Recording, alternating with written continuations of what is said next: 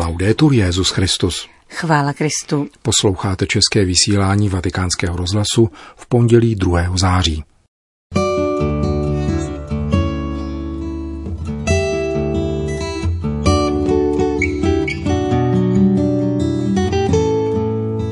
Synoda není parlament ani výstup sociologického průzkumu, řekl svatý otec řecko-katolickým biskupům. Eutanázie nepodněcuje osobní svobodu, konstatoval papež František na setkání s italskou asociací onkologické medicíny. Papež přijíždí na ostrov, který se modlí, říká pro vatikánský rozhlas polský misionář otec Zdislav Grad. Dnešním pořadem provázejí Johana Bronková a Milan Glázer. Zprávy vatikánského rozhlasu. Vatikán. Papež František přijal členy synody řecko-katolické církve zasedající od včerejška v římské bazilice svaté Sofie. Účastní se jí 47 biskupů sloužících ukrajinským řecko-katolíkům na celém světě.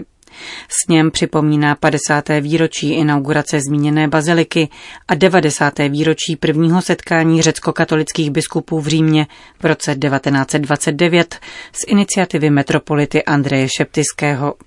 Ogni volta che i vescovi della nostra Chiesa si riuniscono in sinodo, Pokaždé, když se biskupové naší církve zhromáždí na synodu, činí tak svědomím, že naše práce, diskuze a pastorační činnost se odvíjí v plné a viditelné jednotě s papežem. Obvykle toto společenství nachází výraz v psaných listech.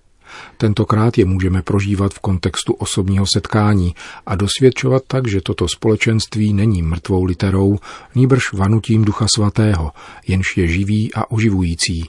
Je nasloucháním pánovu slovu, osobní zkušeností papežovy pastorační péče pro dobro ukrajinské církve. della premura paterna del Papa per il bene della Chiesa ucraina. Řekl ve svém pozdravu arcibiskup Sviatoslav Ševčuk s ujištěním, že očekávají návštěvu svatého otce na Ukrajině. Papež František odkázal k setkání s řecko-katolickými metropolity ve Vatikánu letos 5. července, při kterém, jak uvedl, bylo všechno řečeno. V krátkém z patra proneseném pozdravu se zamýšlel nad významem synodu a synodality. Varoval před nebezpečím vnímat synodalitu jako průzkum veřejného mínění, završený následnou schůzí a dohodou o budoucím postupu. Sinodo non è Parlamento. Synoda není parlament. Je potřeba o věcech mluvit, diskutovat o obvyklých postupech, ale není to parlament. Synoda neznamená politickou dohodu. Já ti dám to a ty mi dáš ono. Nikoliv. Synoda neznamená ani provádění sociologických průzkumů, jak si někteří myslí. Musíte samozřejmě vědět, co si myslí vaši lajci, ale nejde o anketu, jde o něco jiného. Pokud schází duch svatý, synoda se nekoná. A není-li přítomen duch svatý, není možná synodalita. Totiž schází-li církev, církevní identita. A co je to identita církve? Svatý Pavel VI. to řekl jasně. Povoláním církve je evangelizovat, totiž její identitou je evangelizace. Vstupte do této své synody v tomto duchu, v duchu svatém. Modlete se k duchu. Můžete se mezi sebou třeba hádat. Vzpomeňte si, jak se hádali v Efezu, ale byli odvážní. A na konci je duch svatý přivedl k tomu, že prohlásili Maria je Matka Boží. Právě toto je cesta ducha. Nechceme se totiž stát kongregační církví, nýbrž synodální církví. Pokračujte tedy po této cestě. Andate avanti su questa strada. Řekl papež František účastníkům synody ukrajinských řeckokatolíků. Vatikán. V našem světě, který je ve všech sférách lidského soužití často podněcován k protikladům, je tvorba a podpora vztahů podstatným závazkem budování obecného dobra řekl dnes svatý otec na setkání s italskou asociací onkologické medicíny. Tato organizace, založená v roce 1973, se vyznačuje uvědomělou péčí o vztah k nemocnému, což se projevilo také přítomností několika pacientů na dnešní audienci, jak zdůraznil papež. La scelta di partecipare insieme a questo incontro Rozhodnutí přijít společně na toto setkání a sedět jeden vedle druhého je silným skazem a výmluvným znamením nejen pro zdravotnictví, ale pro celou společnost, povolanou k obnově v solidárním a bratrském stylu. Technologie neslouží člověku, pokud jej redukuje na věc a rozlišuje mezi tím, kdo si zaslouží péči a kdo ne, protože je považován za přítěž, ba někdy dokonce za odpad. Praktikovaná eutanázie, legalizovaná v mnoha zemích, jenom zdánlivě podněcuje osobní svobodu. Ve skutečnosti se zakládá na utilitaristické vizi člověka, který se stává neužitečným a nebo se vyčísluje jeho hodnota v případě, že z lékařského hlediska není možnost na zlepšení a nebo nelze odstranit bolest. Al contrario, l'impegno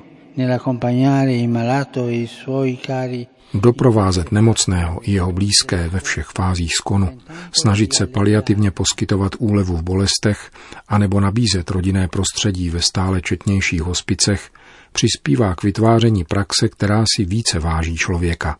Nikdy neklesejte na mysli před nedorozuměními, s nimiž se lze setkat, nebo před stále radikálnějšími, ukvapenými a vtíravými řešeními.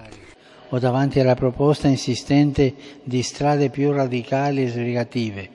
Volba smrti některé problémy v určitém smyslu vyřeší, ale přináší hořkost a odnáší naději, pokračoval papež. Často se ocitáme v jakési pandořině skřínce. Všechno se ví, všechno se vysvětlí, ale naděje zůstává skryta. Musíme se vydat ji hledat, abychom zjistili, jak naději v těch nejzaších případech tlumočit, ba předat. Anzi, come darla nei casi più limiti. Svým úsilím ve prospěch nemocných, zdravotnictví a celé společnosti mějte nadále na zřeteli příklad, který dal Ježíš, největší mistr lidství. Inspirujte se jeho gesty a nechte se od něho vést. Řekl mimo jiné Petrův nástupce delegaci Italské asociace onkologické medicíny. Vatikán. Přišel čas činit pokání a obrátit se, vrátit se ke kořenům, uvědomit si, že jsme milovaná stvoření Boha, který nás ve své dobrotě volá k lásce k životu.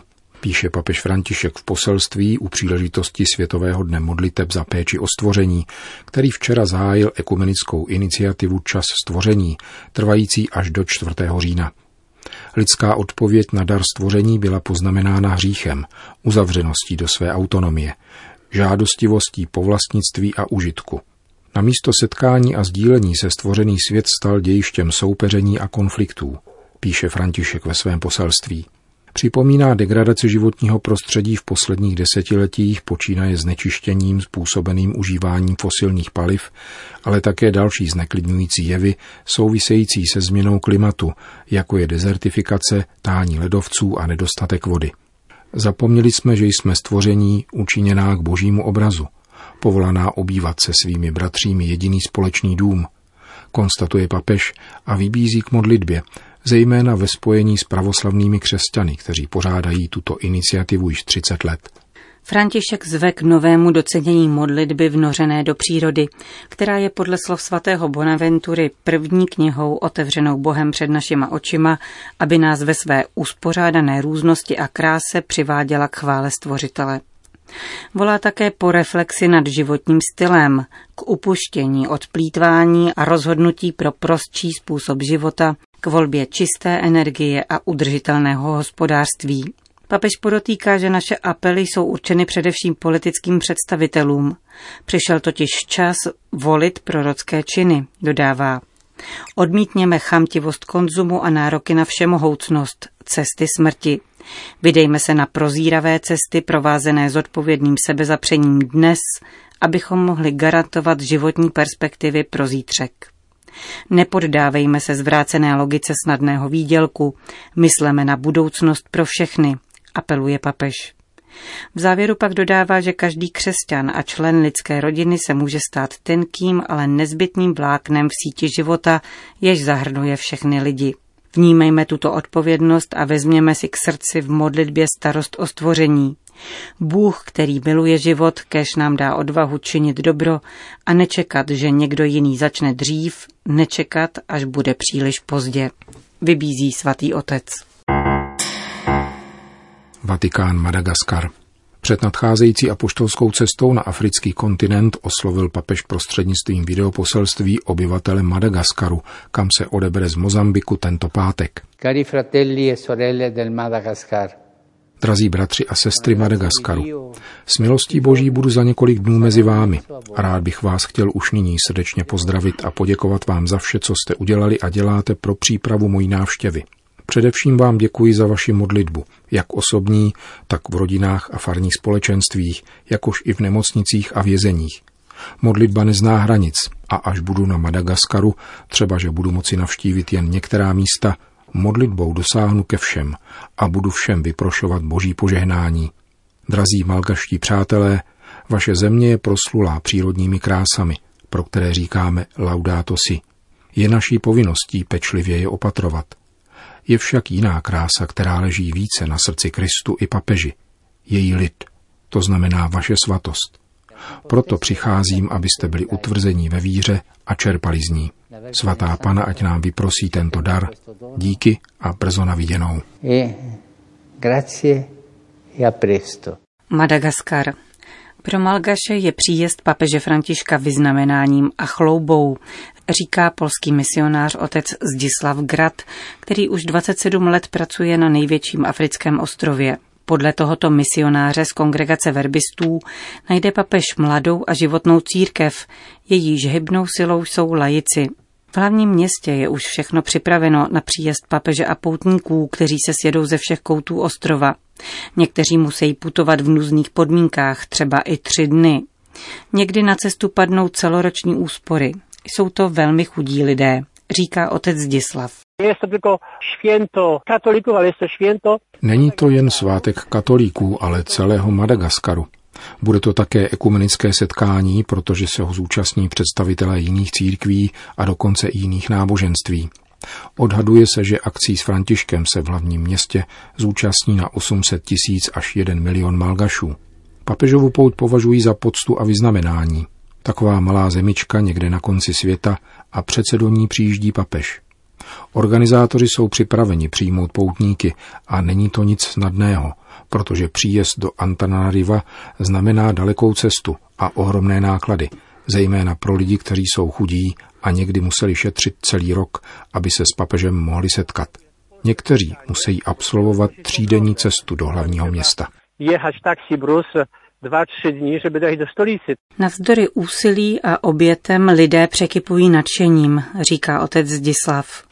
Papež najde životnou církev, ve které hrají velkou roli lajici. Po této stránce by se od nás Evropa měla co učit, dodává polský misionář. Kościół na Madagaskarze jest kościołem żywym prawda, i dynamicznym. Da? Církev na Madagaskaru je živá a dynamická. Minula již doba, kdy jsme měli vůči Evropě komplexy. V této chvíli představují křesťané přes 50 obyvatel, z toho 30% jsou katolíci. Je to národ, který se opravdu modlí, ostrov, který se modlí. Jsem přesvědčen, že si papež povšimne tohoto dynamismu víry. Je to také mladá církev, mnoho mladých lidí se účastní nedělních mší a přistupuje ke svátostem. Dalším rysem je angažovanost lajků v církvi, v životě farnosti. Máme velmi mnoho různých skupin dětí, mládeže, dospělých i starých lidí a tyto skupiny jsou srdcem církve a každé farnosti. Pro církev na Madagaskaru je typické, že se lajci velmi stotožňují s farností a zejména se svými skupinami. Projevuje se to v jejich zbožnosti a každodenním apoštolátu. Widzi w ich też apostolacie. Zdůrazňuje otec Zdislav Grad a připomíná, že Jan Pavel II. nazýval lajiky spícím obrem. Papež František si toho jistě povšimne a povzbudí je k další práci pro církev, dodává misionář. Dla mnie osobiście największą radością na Madagaskarze jako Pro mě osobně jako pro misionáře je největší radostí při práci na tomto ostrově právě spolupráce s lajky. Je tady vidět, jak skvěle se můžeme v pastoraci doplňovat, když je jasně řečeno, kdo má jaké kompetence. Je to vzájemné docenění. kiedy jest jasno powiedziane, kto ma jakie kompetencje i dowartościowanie wzajemne. Říká polský verbista otec Zdislav Grad.